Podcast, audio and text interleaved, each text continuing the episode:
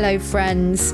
You probably weren't expecting to hear from me just yet. Welcome to a very special one off episode of the My Possible Self podcast. My Possible Self is a mental health and wellness app that uses clinically certified content to help you improve your thoughts, feelings, and behaviour. And this topic, exploring sexuality and mental health, is something that I have wanted to cover since I joined the company. Yes, we are releasing it during Pride Month when it is at the forefront of conversations, but as I mentioned, it is something I personally have wanted to talk about for quite some time. I'm going to start by reading you an extract from mentalhealth.org.uk. Mental health problems such as depression, self harm, alcohol and drug abuse, and suicidal thoughts can affect anyone but they're more common among people who are LGBTQIA. Being LGBTQIA doesn't cause these problems, but there are some things those who identify within this community go through that can affect their mental health, such as discrimination, homophobia or transphobia, social isolation, rejection, and difficult experiences of coming out. And please, can we stress it's important to note that embracing being LGBTQIA can and does and will have a positive effect on somebody's well-being too.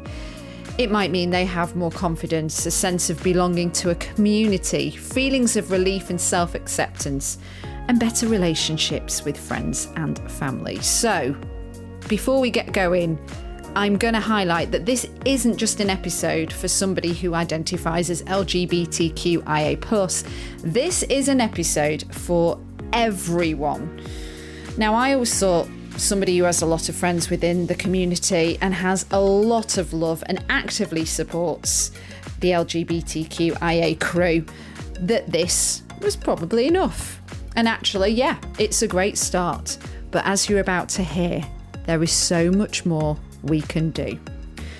The heroes of this story today are Charlie King, reality TV star, personal trainer, mental health advocate, social media influencer, and all round lovely guy, and Chloe Davies, who is a fierce and fabulous businesswoman who has a line of credits that would rival Oprah. Not quite, but nearly. She is just a kick ass businesswoman busy mum of two and an absolute inspiration. I cannot wait for you to get to know them better. So sit back and get ready to learn so much about sexuality and mental health. Thank you very much to both of you for being on the My Possible Self podcast. This is a one off episode. It was one of the first topics that I wanted to do when I joined My Possible Self about 10 months ago. So, yes, we're acknowledging it's Pride Month, but in terms of like exploring sexuality and mental health, the two are so intrinsically linked. I've been wanting to cover this for a while. So let's do a quick introduction of, of who you both are and then we can we can get stuck in. So welcome first of all, Charlie King. Uh, you are a reality TV star, social media influencer, personal trainer, and mental health ambassador. I'm going to jump straight in to the fact that you came out as gay on TV to Philip Schofield on this morning. This was 11 years ago. I see you both smiling. You rose to fame at the time you you I think you'd recently been on the Only Way is Essex. That's how you first sort of became um, in the public eye. And you said you never knew where you belonged and where you fit in when you were filming Towie. How do you feel now? Like looking back? Well, firstly, I, I feel I belong, and um, it's actually only been about seven years since I, I came out. I came out when I was oh, sorry, got my dates wrong. Just, that's all right, but just yeah, so just coming up to being thirty, and I'm thirty-seven this summer. And uh, yeah, the the process up until until then was a very tricky journey for me, and that was very much because I never really knew who I was. And to be honest, for a big part of my adolescence and through my 20s, I genuinely thought I was just nothing. I felt like I just existed. It was a weird autopilot situation that I found myself in. And it wasn't that I was in denial of who I was, it was more the fact that I just didn't feel anything. I felt void. And um, it was really hard because when you don't really feel like you're uh, developing the way you should, you yeah. end up, you know, you can start being very, very hard on yourself or start thinking there's something very, very wrong with you. And it mm. can take you down some very dangerous paths to be honest. Wow. Well, I've, a follow up question I was going to ask was I saw a clip on YouTube uh, uh, of you on the Only Ways Essex saying to some of the guys, I am categorically not a gay man so at the time you you genuinely believed that you weren't kind of just not willing to you know become public with your with your feelings yet you just genuinely were sort of in in limbo? Yeah at that time it was definitely something that i didn't feel i was and i obviously looking now from being seven years down the line uh, i look back and i obviously have identified through therapy and self reflection and talking to friends and family that there obviously was um, an underlying shame there to what I thought being gay meant. And I had my own issues with that, which at that time I didn't realize. I had gay friends and I never felt like I belonged in their world, so to speak. And um, I had straight friends and I didn't really feel like I felt I belonged in in that that world either. So I actually thought I was asexual or just you know just not into anyone or anything, and I was starting to accept that. And it was only weirdly because I did Towie, and then I got thrust into the spotlight. I started meeting so many different people that I understood that there's a big world out there, mm-hmm. and there's all walks of life out there. And actually, I just been in Essex in a little bubble, and just because something wasn't working for me here, actually there was going to be my place out in the world somewhere and the right people I would find. So it happened, and that, mm-hmm. that's the beauty of this story. Mm. And how long did it take from once you you realised that you were gay, and then uh, like did you sit with it for a while and, and come to terms with it yourself, and then I assume told loved ones before then doing it in such a public way on, on TV? Like I'm really curious in terms of like you know your your process there. The process there was I I definitely knew something was up with my mental health. I was so unhappy in my early 20s. And I think that was just such a mixed bag of hormones and emotion and all different things that were bubbling away under the surface there. Then you put the mm. process of going on a big television. And at the time, Towie was absolutely huge. And it was a very stereotypical Massive. show. And it was all about the, the beautiful people of Essex, so to speak, and their fabulous lives and uh, it was an amazing opportunity. But obviously, under all of that facade, there was me that was struggling, and it was quite obvious. If I look back at some of the old clips myself now, I cringe or I can't really watch them because I can almost see the turmoil or the pain or the lack of spark in my eye because I was so lost. So, as I said, being thrust into the spotlight and meeting all different people, I did start meeting people that I was gravitating towards. And it was then that that seed was planted that I felt that I could start potentially exploring what a different life might look like for me. And I speak very openly about my relationship with Russell Tovey, who's an actor. He's been such an integral, important friend in this whole journey for me because I met him at some award ceremony I became friends with him. He's an openly gay man. He showed me a world that I'd never seen before within the gay community and being comfortable with yourself. And I could have certain conversations with him and see things from being in his social circuit mm. that started making me open up the idea that I, I could very well be. And I did, I sat on that. And truthfully, I only spoke to my mum and my sister. Nobody else knew that I was going to go on this morning and come out. Apart from, I also had one friend who was a TV producer who knew where I was at. And she said, if we're going to do this, why don't we just do it? Because so many people were questioning me yeah. from the Towie days. Right. I kind of wonder as well when I watched the clip of what was going through Philip Schofield's head at the time. His opening sentence I made a note of. He said in 2014, why is coming out such a nerve wracking experience? And I just wonder if he was you know, at that time struggling himself because it was obviously much later that that that he came out on on the same show. Yeah, I, I would say he he obviously he obviously did have his struggles, and it goes to show that you never really know what someone is is battling behind the scenes. All I remember from that day, because obviously it was a bit of a blur, Dermot O'Leary was there, and obviously Philip, and it was Amanda Holden. Phil was just so warm, and he gave me this hug on, in the green room that I will never forget. And it was, I knew that my life was going to change when I walked out that studio. I was nervous. I know that my mum was very scared for me doing it in such a public way, but I almost felt like it was my duty to because I'd been given this platform.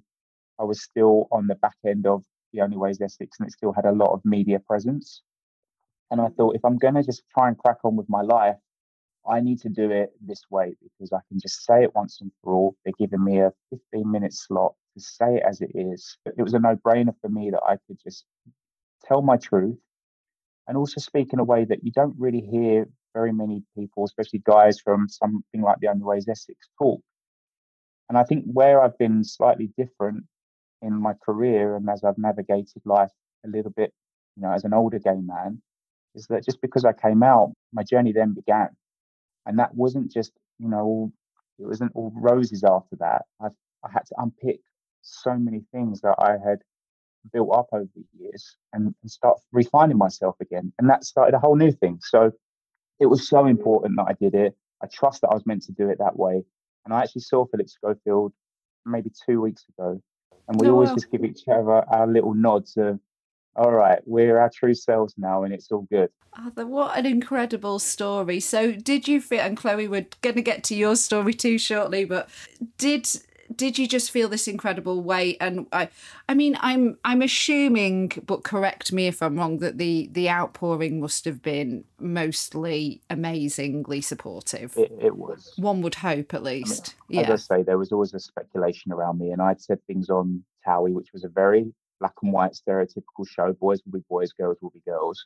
And I would always say things like, I don't believe in labels and love is love. And I did have a, a romantic interest from one of the gay cast members that did express their feelings for me. I didn't feel the same, but I was not shy in saying that I was open to what potentially could be but that was almost putting myself on the line as well because people didn't really understand it. That was still mm. around 10 years ago that I was saying that. And mm. there's been mm. quite a big shift um, in this last 10 years, which I'm really happy to see. Mm. But with regards to having the weight lifted off my shoulders, of course, there's nothing more satisfying than being able to take a deep breath and say, right, from now on, I can just be myself, learn as I go, and be liberated in that fact. I love it. Um, we're going to move on to Chloe now. Welcome, Chloe Davies. Gosh, I mean, talk about power business lady. She just said before we started recording, she's had 48 hours in New York, busy mum of two. Um, and I'm going to have to read out all these accolades so that I don't screw them up. Uh, bisexual woman, mother of two, activist, chef, and entrepreneur, head of social impact at Lucky Generals. This is a creative company for people on a mission. Can you tell us a bit about that first, actually, before we go into the other stuff? Because I was I had a little look on the website and I was like, oh, this is quite a, a big important company.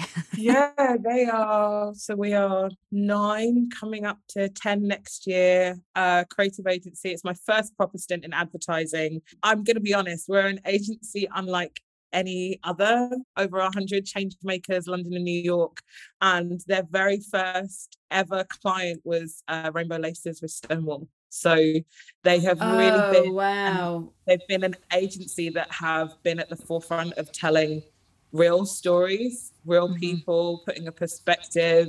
Mm. Uh, we just did the Virgin Atlantic advert. We've been working with Amazon, I think almost since the beginning. So, uh, four incredible, I mean, we've done incredible work, Super Bowl, but four incredible Christmas adverts that have told social impact through the lens of difference in such a fundamental way black ballerina and then last year amazon kindness which was a intergenerational conversation between two black women through the lens of anxiety and mental health and post pandemic or the panini as i call it for my mental health. So um, yeah I, I, I, work in a, a motley crew of really really amazing creative people sounds really exciting. Yeah I'm hoping that everyone, like I've, I've come to hide in the only room that I could find today, and I'm I'm hoping that everyone is really quiet. But it's very busy in the office today, so our um, we've got our annual summer party tomorrow, and our New York team are flying in Oh, as wow. I speak. So- Wow. Can I just say, I, I absolutely love the Virgin Atlantic advert. I'm Thank you. Congratulations on that. It's amazing. you know, as I as I say to the team, we are the custodians of people's stories. Like we have to make sure that we co- tell the correct stories and tell them with the right points of difference. It's our duty. So I think everybody knew that. Everybody in different ways has personal attachments. It's my mum's favorite airline, so I knew she was going to cuss me if she did not do it well. um, yeah. Brilliant. Uh, congratulations on being recognised as a 2022 LinkedIn top voice within the LGBTQIA plus community. That's big as well. In a beautiful dress. Was that at, the awards? I saw you changed your yeah, I went pic. to I went to the WACL dinner with work, um, and Oona King. And if you've ever met Oona King, she's such an amazing orator and really kind of just disrupted in the room about how advertising needs to be better, but also in a room full of women and senior women at that, we have a responsibility and a duty of care to make sure that we put our best foot forward. Um, so I came with the Lucky Generals team, and I didn't realize that. Uh, so as you were speaking to um, to Charlie about, you know, you've got these people in your life. I would class that as chosen family. We, we say that's chosen family. So two of my really good friends were in the room, uh, Shiva Raichandani and Charlie Craggs. And whenever you're around chosen family and you look good, it became a photo shoot. So we were, we were at the Savoy. It became like this massive, you know, big thing. Everyone felt great in their outfits. Um, and yes, that's where that picture is from. Brilliant. Um, well, I found you through an agency called We Create Space, and this is you're very passionate about creating, as we can hear, inclusive cultures and safe spaces for for all. It sounds like, um, but in in this lens, we create spaces for queer leadership. Is that right? It's it's for uh, it has tracks that are to empower queer leadership to be more inclusive, but it's all through the lens of mental health and well-being. So it's it's creating space, creating conversations for leaders to learn, but also for community to come together and actually have open, honest, transparent, and safe conversations about mental health in a way that um, lots of other places do and they do it through nuance. And we create space again it's just one of those places. And i think the more the merrier. Where we can talk about what's in our heads and our hearts in a safe space and where you can do that through the lens of difference. Because there'll be a different conversation with the trans and non-binary and gender non-conforming community as there will with bisexual community as they will with the gay community. And even if we talk about the gay community are we talking about men or are we talking about women? Because women might not class themselves as lesbians they might still class themselves as gay. So um, you've got to have somewhere where all of these conversations can be happening in multiple ways, in multiple layers. And Michael and the team at We Create Space have just created somewhere where I truly felt safe. I truly felt like I could show up and and speak to um, some of those conversations for the very first time, um, or again after about 20 plus years. So in the I guess more the sort of corporate business world in terms of like feeling safe in in regards to like um exploring sexuality mental health. Is is is there problems there? Oh.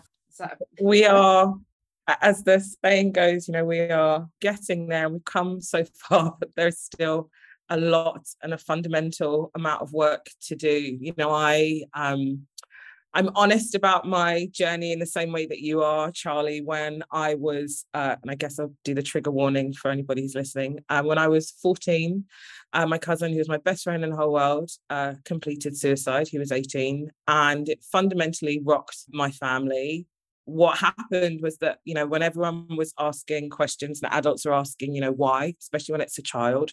You know my dad said because we were referred to as like pinky and perky said maybe we should ask chloe. So i told my truth. It's a bit too loud and a bit too raw for everyone to take and they basically just told me to be quiet. And so i did. I internalized everything for 10 years. Stopped talking about my hopes my dreams troubles you name it. Just didn't talk Um, and I had a full physical, mental, and emotional breakdown when I was 24. My body basically went, forget it, you're not listening. So I'm going to make you listen. I was working for John Lewis at the time, and John Lewis had an amazing partner benefit system through occupational health. And they said, you can go and you can have counseling, you can have six to 12 sessions. Um, I had 13. That's why I've got 13 tattoos on my wrist because you make your own luck. That was 16, 17 years ago. And when I look to where we are now in terms of talking about health and well-being, whilst there were areas where it existed, if it hadn't have been for the panini, we wouldn't be talking about mental health and well-being in the workplace in such a fundamental way as we are now. There are things that happen in our history that are catalysts for change. So I think that we are getting there. We're having a much more refined conversation in the last two years, even in the last six months, I would say, as we're coming back out from our homes, navigating being physically together again, and what's the impact of that? You know, what I never had anxiety before, it wasn't something that I lived with. Mm. Now, like anxious and being in large groups of people, you know, even people that I don't know, totally spins my head out so that's just the mental health lens. When you then add the layer of your identity, sexuality, sexual orientation, however you characterize that, that then becomes so much more intense because, you know, is there a I'll be honest, like from my own perspective, when the Virgin Atlantic ad came, I was like, I have a duty of care to the LGBT community. Like, this is a brand that we're so synonymous with. We've got to make sure that we do it right. And there are so many ways in which, even if you're not out in the workplace, how do you see yourself? How do you show up? And all of those impact kind of how you navigate through life. So, um, in a long winded way, yeah, I think we are getting there, but there is so much more to do. And, you know, in particular, I think like for the trans community across the umbrella, life is incredibly hard and businesses really need to collectively do better. Some do really well. It's always about learning but you know it's not just the every day it's the aftercare it's the checking in it's what what do you have in place? Um you know from my own umbrella the bisexual community there's a lot of biphobia from our own community and i'm sure you'll get to that bit bit later but you know there's there are lots of different conversations that we could be having and i would love that the one around parenting was a bit louder too. Mm, gosh so much amazing stuff there as well. I think as well like and this is something um, harry who works for my possible self who's who's a gay man he said that he finds sometimes he'll be upset about something but then for like colleagues or loved ones around him that maybe don't really understand like it might be a comment that is is to him hurtful um, he said that he finds a lot that things will get brushed like oh you know it'll almost get trivialized like it's not oh what you moaning about kind kind of thing um, from somebody that you know is is heterosexual. So i just I, I think it's important to acknowledge that everybody suffers with their mental health but in terms of like um sexuality it's so complex isn't it? We should give everybody the space to feel how they feel.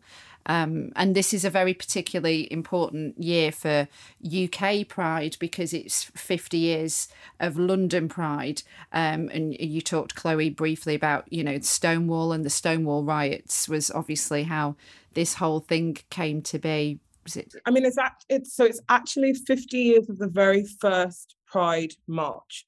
So the very oh, yeah, for the Gay Liberation Front, it's the it's the 50th anniversary of the very first Pride March. I think the anniversary for London Pride is in two years for the obviously what that what for the 50 is. years. Yes, yeah, so what that is today. Oh, but, my bad. Thank you for correcting me. no, but this I mean this is all this is all learning because yeah. again within within I would say that it's fair for myself and Charlie, correct me if I'm wrong, but as you become more visible within the community and as you meet more people of differing identities and you do more, we learn more about our history. For a lot of time, we talk about things ill informed, not because we don't know, but just because we're not actually direct access to our history, our, our her story and, and their stories.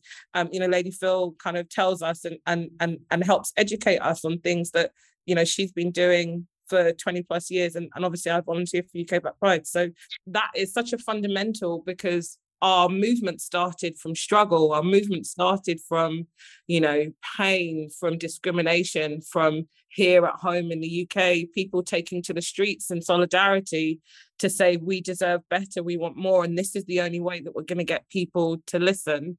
Mm. um, that hasn't changed. Struggles are still as loud if not louder and we're still tra- taken to the streets to kind of speak up to be heard, not because we're not talking, um, but because this seems to be the only way that we're truly heard when the movement goes out and becomes part of the people. So it's a strange one because we're, for so many, you know, pride is still fundamentally a protest. Our beings are entirely political. And whilst we do find joy, we do find those moments to celebrate with each other, mm.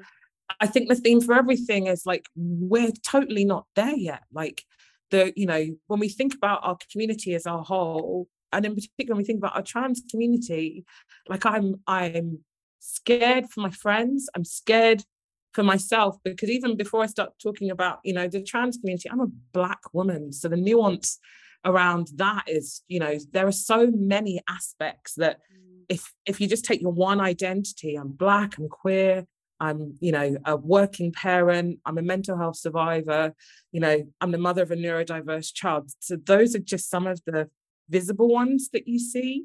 Mm. Um, and again, you know, Charlie, from your perspective, the layers that, you know, there's not just one, there are layers upon layers and they all interact and impact. So I feel like these conversations are so necessary because they didn't exist for me you know, mm. 16 years ago. I don't think they existed for you, Charlie, eight years ago.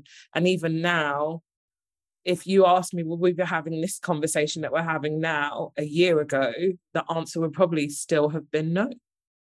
Mm-hmm. Wow. I agree. So, what are some of the the big challenges that the LGBTQIA plus community are still facing now? What should we be i mean you mentioned about trans in particular have a lot of um, really serious problems and struggles still going on. But in it, you know in terms of like yeah the, the the major challenges what are we looking at?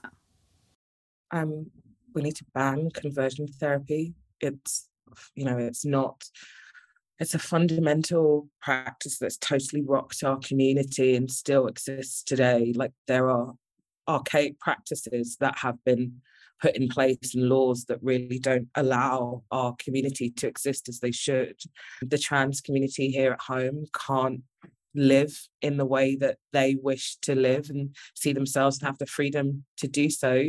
Uh, they can't self identify as you can in other countries, you know, like the US. And a lot of how we navigate as community is defined by people who don't understand and so are speaking on our behalf. You know, mm. they don't, they believe that they have a right to determine our existence. Um, and we are now having people who identify in the same way that we do, that we can speak for ourselves. Um, but I mean, again, the intersex community, that archaic medical practice, and it stems from medicine. So, you know, if I just focus on the intersex community for a second, someone who is intersex is someone who obviously is born with the genetic characteristics in a binary sense of male or female characteristics. So someone who might appear outwardly male may have the internal genitalia hormones, a different mix and makeup of women in the same capacity. So they are classed as intersex. When a child is born and they can't overwhelmingly determine the sex of a child at birth, then doctors do what's still classed as medical practice today, uh, male to female genital mutilation, FTM, or uh, the other way around, um, MTF, and they will correct. They are intersex children, and so they will navigate their whole life having had these archaic practices and procedures. And you don't probably realize you're intersex until puberty. I've got an amazing friend, Anik sony who I've learned so much about intersex identities.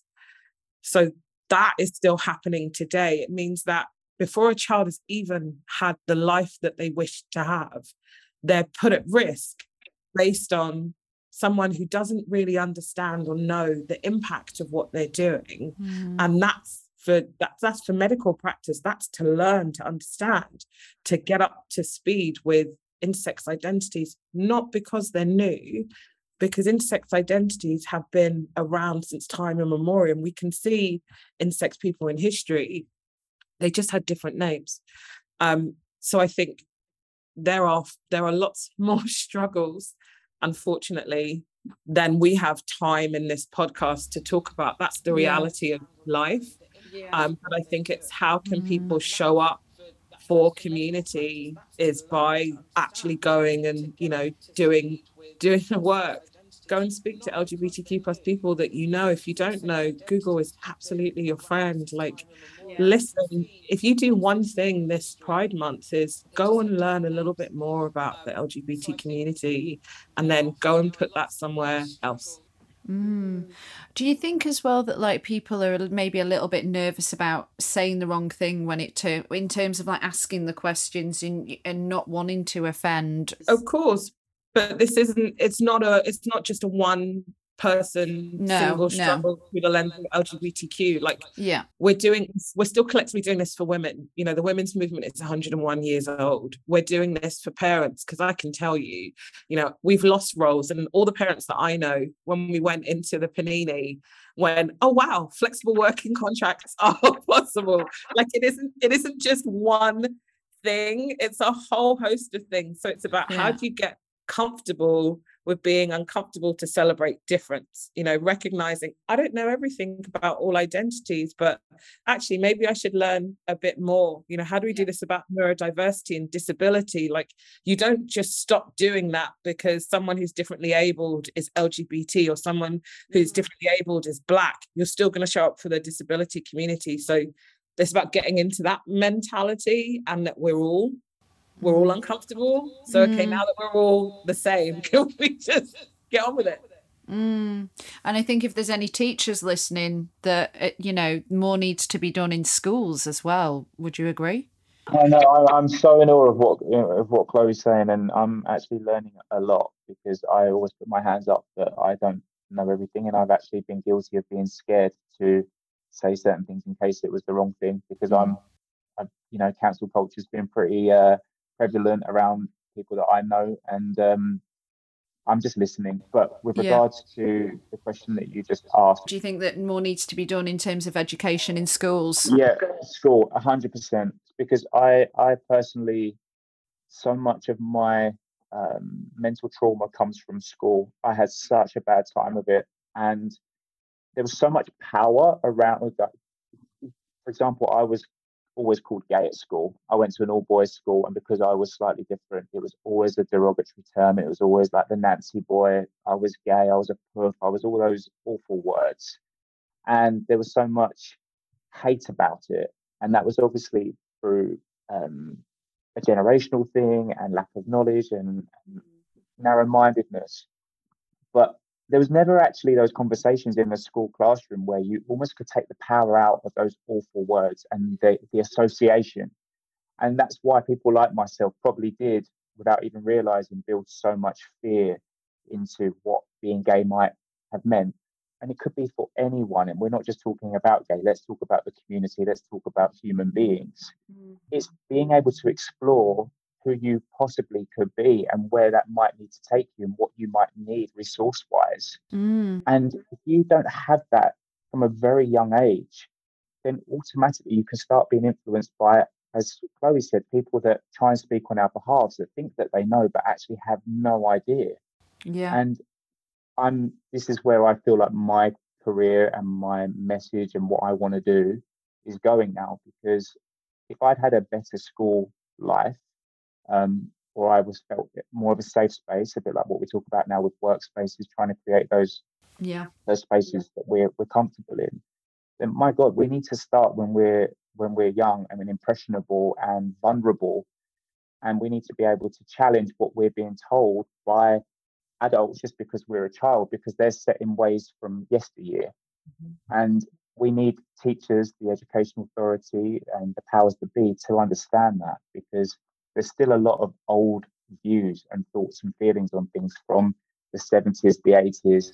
I mm. still challenge my mum on things, and she's, mm. you know, she, she's a, a, woman of the 60s, yeah. and I'm trying to educate her with things. And um, it's really important. My sister now, we've got two boys in, my nephews are in primary school now, and I'm always trying to keep her up to date with what's what because she's still got views of you know being a, a school kid of the 90s which was still there was so much narrow-mindedness and and yeah. um, no education around things. Yeah i mean my sex education at school was like this is how a man and a woman makes a baby that was it. But I, I, I mean to watch that awful video like the cringe video at school of you know I'm I I so I went to a single sex school teacher I went to an all girls school and so I've been out since I was 15 because that conversation existed in my school but it was when I came out and I went to the workplace that the dynamic completely changed. Mm. But even how we talk, because I learned it from my peers, I didn't learn my identity from my teachers.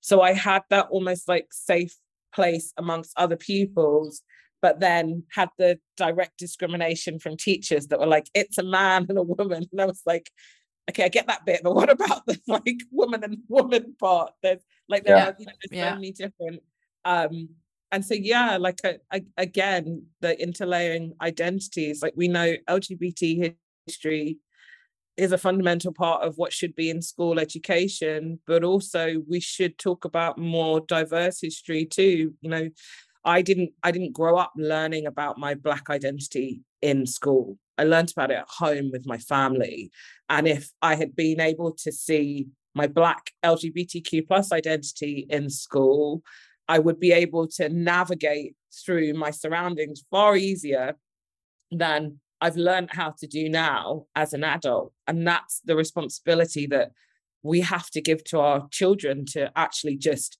exist as they want to exist. I'm really, you know, I'm really forthright about that. You know, as a parent now myself, my my I've got two boys, Miles is six and Theo's four. Miles is uh autistic and nonverbal. So the lens and the nuance of his existence in school um, and when navigating now, does he, well, we want him to, he's tried a mainstream school that they've tried the best, but they're not equipped to give Miles the education that he needs. And so the fight, and it is it is a fight, you know, unfortunately, for a lot of struggles, it is a fight to get him into an autism specialist school is so hard.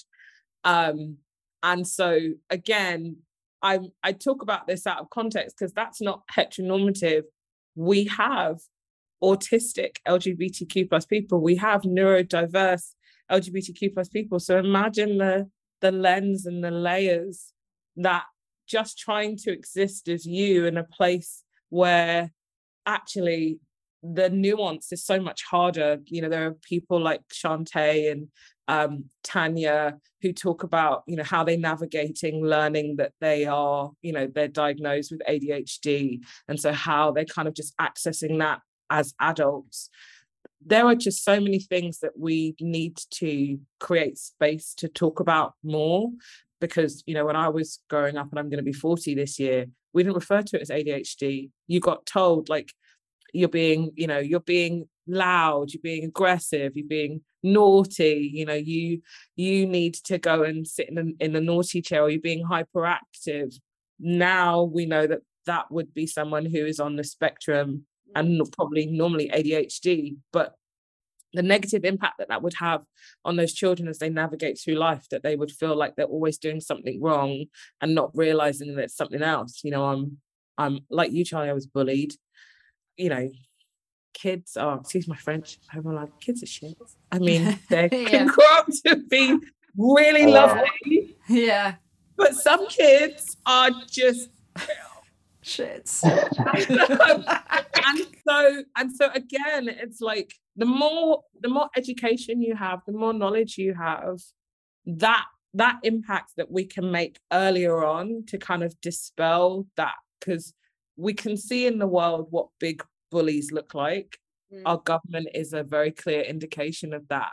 And so the impact that that has on because that's one you know one or two people that are impacting hundreds and thousands and millions of people so again i'm not saying this like you know come by kumbaya but actually imagine if we really were talking about existence much earlier that then meant people couldn't weaponize it through fear and mm. then have a say on how people should live their lives based on their fear of what they don't know or that they feel like they're having to give up space that they're entitled to, not that they've earned it.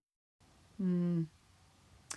And in terms of like my possible self is is a mental health app and looking through the lens of mental health, you know, when you're a, if we go into the school and into a school kid's mind and and maybe they are struggling, you know, what's going on internally there? Like what kind of damage are we are we doing by not having these conversations and it's sitting because obviously chloe you shared a bit of your story in terms of like your body physically just came to a point where it was like I, I can't hold this in anymore and I, I think charlie a little bit for you too but in terms of what the heck is going on in, in somebody's mind during this this time when you know the hormones are raging as well? Yeah i class myself as a mental health survivor. It it this is never gonna go away is you know this is gonna live with me. Um i don't live with it it lives with me um for the rest of my life. And so it's about learning what first and foremost that like saying that. I think a, i think a, a lot of people when we talk about mental health and this sometimes comes from practitioners first they say it like you're going to be fixed. I don't need fixing. I'm great um, you know my my mental health is my superpower because i'm an empath and it allows me to to connect with people in a truly emotional way. So i i feel like first and foremost language is so key when we talk about mental health and the positive impact that that can have. And like you said charlie unpicking a lot of bad language that actually now we can speak to it now but I think it's just ultimately finding those spaces to be honest. It's hard times for everyone through the lens of mental health. You know, they uh, I'm an ambassador for Mental Health First Aid England, and they used to say there was one in four people in their lifetime will have a mental health episode issue, whatever you class it. I'd say that's probably about one in two, if not one in one. And it's absolutely our children right now, following what's happened with the pandemic. So anything within society where there is struggle is going to impact people. You know just the I, I, don't really watch the news anymore not because i don't want to be informed. I find it quite triggering. I find you know especially when there's stories about my own community and i know people through that existence that will also trigger. So i think it's it's about being honest about that it's about saying, I just don't have the capacity um, in a way that we never used to. I think businesses are really thinking about it more.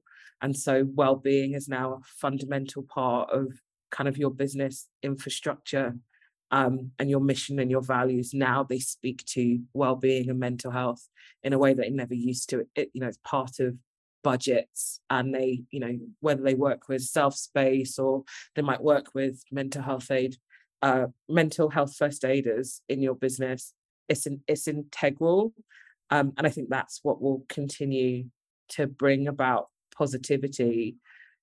But this is a conversation that is just going to exist. As we exist conversations around mental health will exist. The evolution of these conversations will probably be through the lens of digital overwhelm.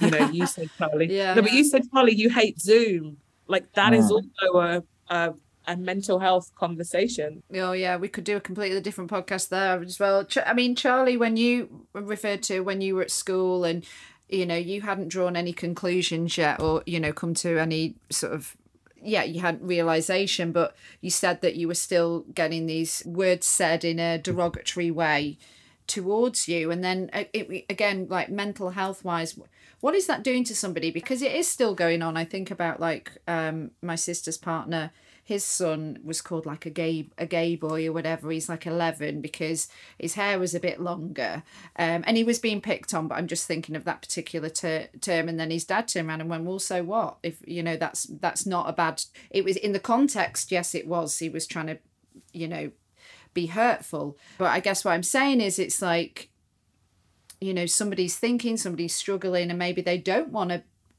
come out earlier because they are worried about being picked on or whatever. Yeah, I'm just um, in terms of like mental health of a child.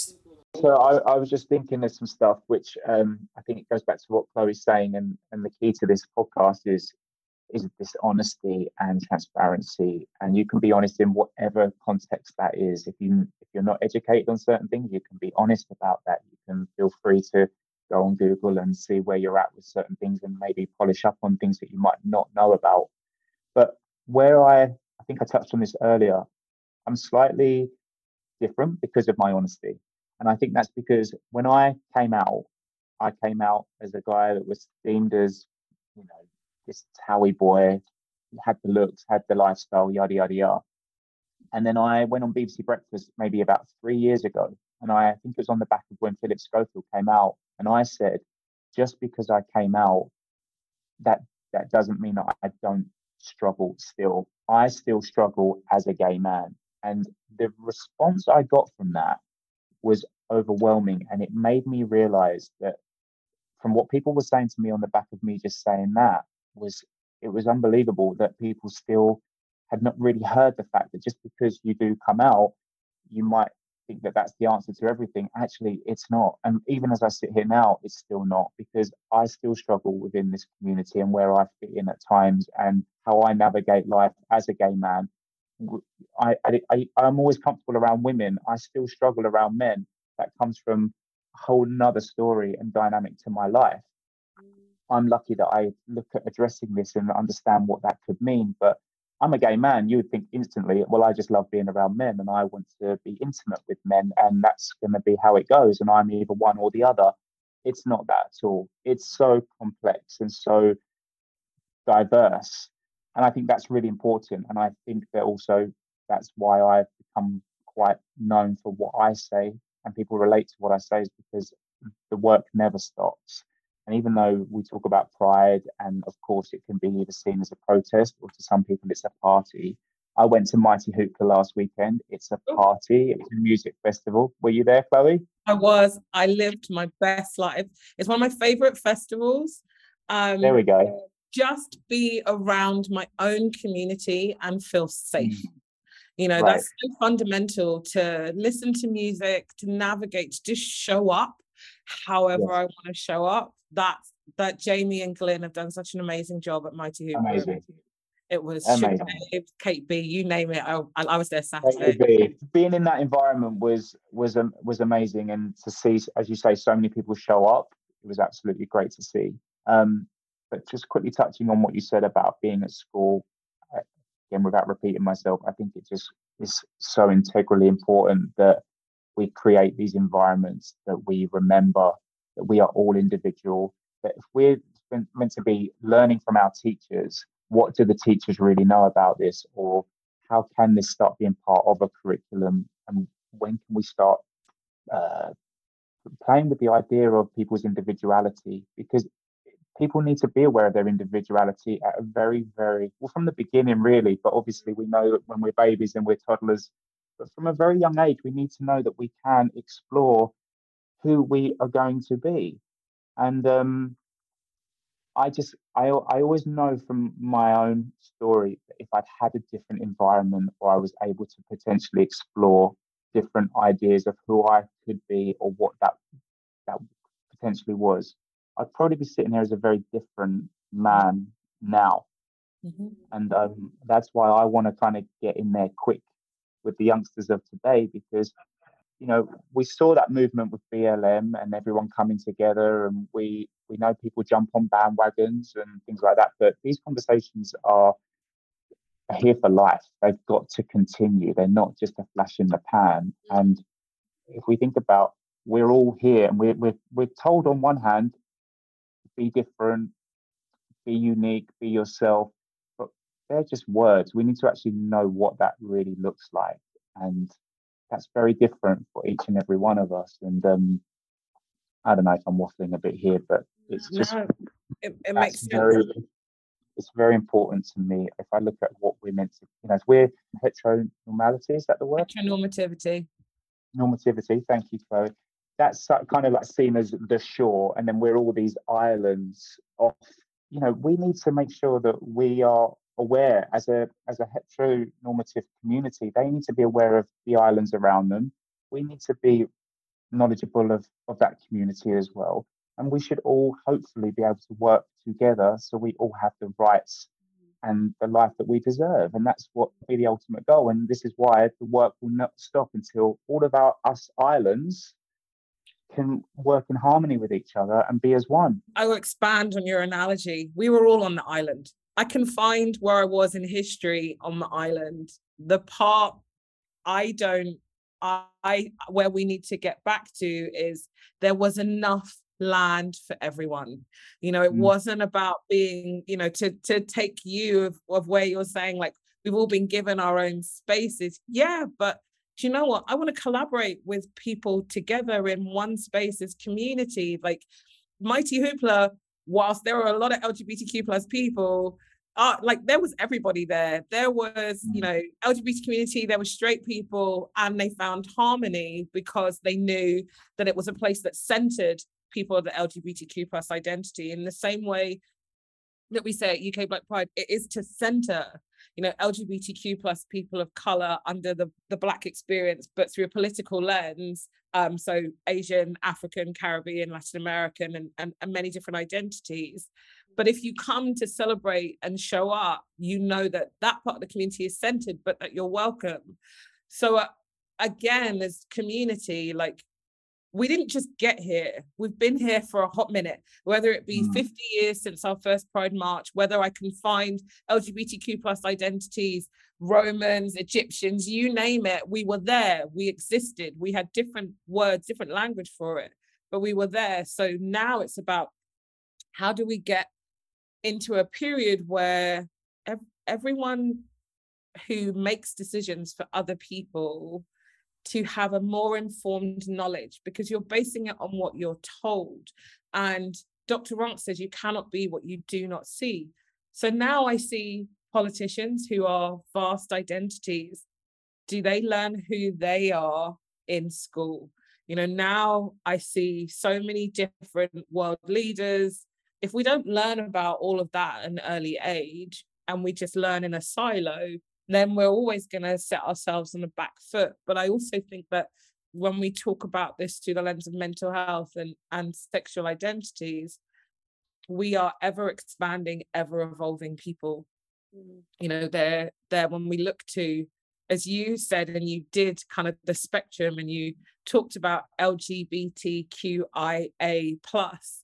Mm. Now as community we can speak and actually an, and answer for ourselves the identities and mm-hmm. the umbrellas with which we live under now are being spoken about more in abundance. We used to say LGBT or LGBT plus. Now we include the other identities that have always lived underneath it. So education is key. Knowledge is always power. It's not there to deter and the more knowledge we have the better we'll be. So am i right when i say lgbtqia plus? Because i mm-hmm.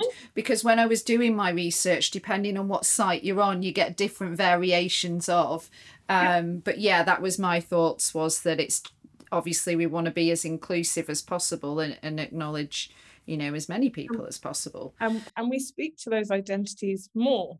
We never used to and it's not that those people didn't exist but it was the different conversations that were happening in places.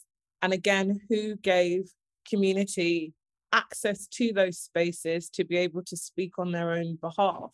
So you know from where you were charlie in 2014 to where you are now and and how you talk about gay men's identities but also through the lens of the issues still within the gay men's community of how you feel like you can show up all of those conversations are still happening i mean i could talk to you about you know the bi community and bi community versus the pan community i mean there are so many different struggles that impact our mental health of how we can just show up and navigate.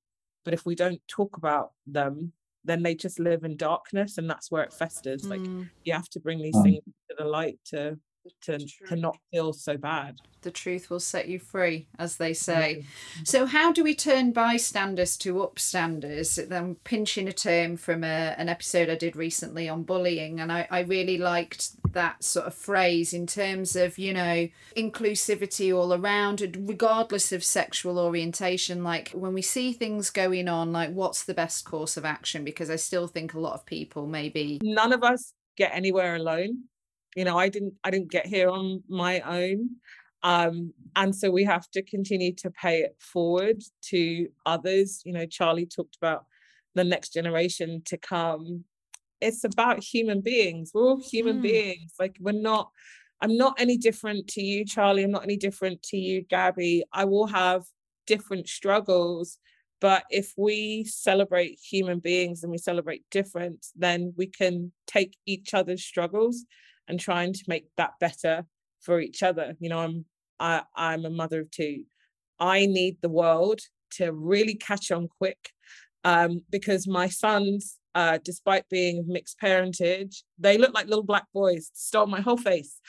um, so, and you can see how the world views little black boys. You talked earlier about Black Lives Matter, you know, two years on from George Floyd's murder, from you know, you're seeing what's happening in schools, you're seeing what's happening on the streets. I need the world to help protect my sons. I'm not always going to be here for them. So I can't just focus on them. I have to focus on a world that includes them alongside other children, alongside other parents, alongside able bodied, you know, like it um, is what I'm saying ringing true. Like it isn't a yeah. one issue for one person. It's got to collectively be everyone. So, you know, that's the part where we say people need people. If you're listening and you don't identify in the same way that I do, but through the lens of my LGBT identity, but you might as a mental health survivor, or you might as a woman or as a parent, each of those identities has a struggle. And I'm fighting for you as much as I hope you fight for me and take some of what I've heard and then go and share that with somebody else. And I'm sure you're going to find another shared commonality. And that's how we create community and put it in spaces where you don't see me. If you don't see someone that looks like me, how do you create a space where I feel welcome if you don't welcome me? So we've got to share each other's struggles. Funny because my my Instagram header is through sharing we can all find that common ground. Ooh, and that is just how it is. You're absolutely right. If we break it down, it feels like it's complex and there's so much to it. But if we just start with that conversation and we start with being able to open up about things, that finding that common ground is there and it can be so, so valuable. And that's really where it all begins and starts. And once you can do that, and I can take a little bit from Chloe today, and I'm going to take a bit from you, Gabby, and I'm actually going to walk off this podcast and into my course a bit later. And I, I've actually I'm armored with a little bit more information today, and that's amazing. And this is what we'd be advocates for and keep spreading this message because if we can all do things like this and learn from each other, then we're powerful, and we are the powers that be, not not governments as such. You know, we are we're the people, and that's what's so it's exciting and it's it could be a very very powerful thing if we can all keep doing this. Yeah, I, I love that. And I know I'm conscious of time. And just to wrap things up, and thank you to you both because this has been absolutely incredible. To anybody who's listening right now who is struggling with their sexuality and their mental health, what advice would you give to them? Um, I mean, we've not really talked about things like like circumstances at home suppression you know all oh, like you said there's so many layers and factors i lived in in nashville for five years i came back at the end of last year and Oh my God, talk about backwards. You get half an hour out of the city, and it was just a whole different world of, again, we haven't got the time to go into it. But my point being, it's like we've come a long way, but like you guys have said, there's still so much more to go. And again, like, yeah, somebody listening right now that's struggling and that's really sort of taking in what you guys are saying, what advice would you give to them? Go on, Charlie. Um, yeah. Um, I think it's I've, I've answered this question many times in the past, and I always come away and I'm I'm one of these people that I always self reflect. Think, why didn't I say that? And it's it's one of those tricky ones because I could turn around and say, open up, it gets better, yada yada yada. But the reality is, when someone's in that situation, it feels it's a very unknown uh, place, and it can be very daunting and very scary, and you don't know which way to turn. But all I would say is there is a way to turn there are people out there for you. There are resources available. There is a huge community that want to see you thrive, and and you will be fine once you are able to just find that space to express how you're feeling. I guess to tag team with you, Charlie. Uh, to anyone listening um, who is struggling, you are not alone. You are loved you are respected and valued. And Charlie says, there is a home for you. The first home that you have to find is yourself. And so continue to make space for yourself. This is not an easy journey. And even though Charlie and I are both out, we still continue to out ourselves every day in different capacities.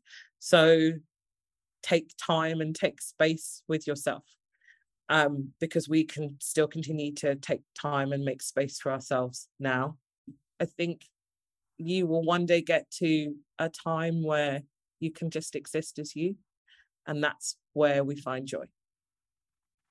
And I'm just going to tag team on that, and I would say that you know being being out and very proud of who I am now there is nothing quite like being your authentic self. And once you get there, you will not look back and it will be everything and more. Life will be incredible.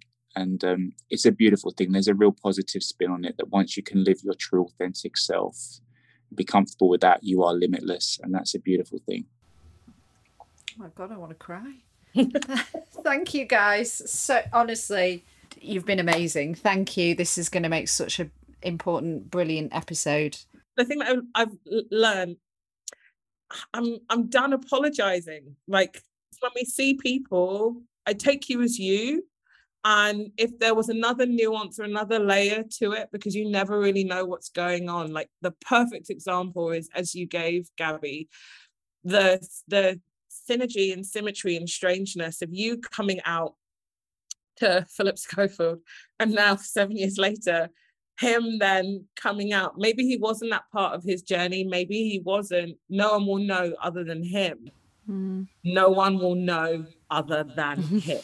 Mm. So you just have to respect that I know my struggles, you know your struggles. And at the end of the day, if your community, we make space for that. So that's the part where I'm like, don't apologize, just do you. Like, yeah, I've learned so much. And, you know, I thought I knew quite a bit already, but I don't even think I've scratched the surface on my education. But we feel the same. we're very aware of our struggles and we we can reflect on that and that's a beautiful thing that we can sit here and speak about them openly but it, on on the positive, look at the amazing things that you're doing, and the, when you reeled off the the work that you've done, it's incredible. And despite your challenges and despite the obstacles and the potential limitations, you've managed to be able to still sit here now as an entrepreneur, as a successful Black woman that's a parent and part of the bi community. And it's just it's amazing. And I think that goes to show at the end of what we say with this podcast is to that person that's sitting there struggling, look how amazing life can be. We're all gonna mm. we're always gonna have struggles. There's gonna be struggles in any sense of the word over life, but you can have your struggles and still achieve and be who you want to be and do amazing things. And I think that's that's where I'm gonna sign off now. Thank you for your time and your words. Ugh. Chloe, you're amazing. Chloe, she was amazing, as was Charlie, but where was my thanks? I'm just kidding. I did get that later. Uh, big thanks to you for making it through to the end of this episode. It is a topic that is very close to my heart, and I really hope that you took some things away that you will start to apply today, and that's how change happens. And that, my friends, concludes our special episode Sexuality and Mental Health for the My Possible Self podcast, which is no longer because season two is about to drop. What we have completely rebranded the show. It's going to be called the Happier Life Project. We're going to be looking more at the everyday struggles that can affect somebody's mental health, such as letting go of negative old stories, relationship anxiety, feeling like a failure, you name it we intend to cover it. So look out for the Happier Life project, which is going to drop on July 12th. If you're not already following us on the gram, we are at My Possible Self, and I've been at Radio Gabby. Thanks again for listening. Thanks again to our incredible guests. Please do take care of yourselves and each other. Bye for now.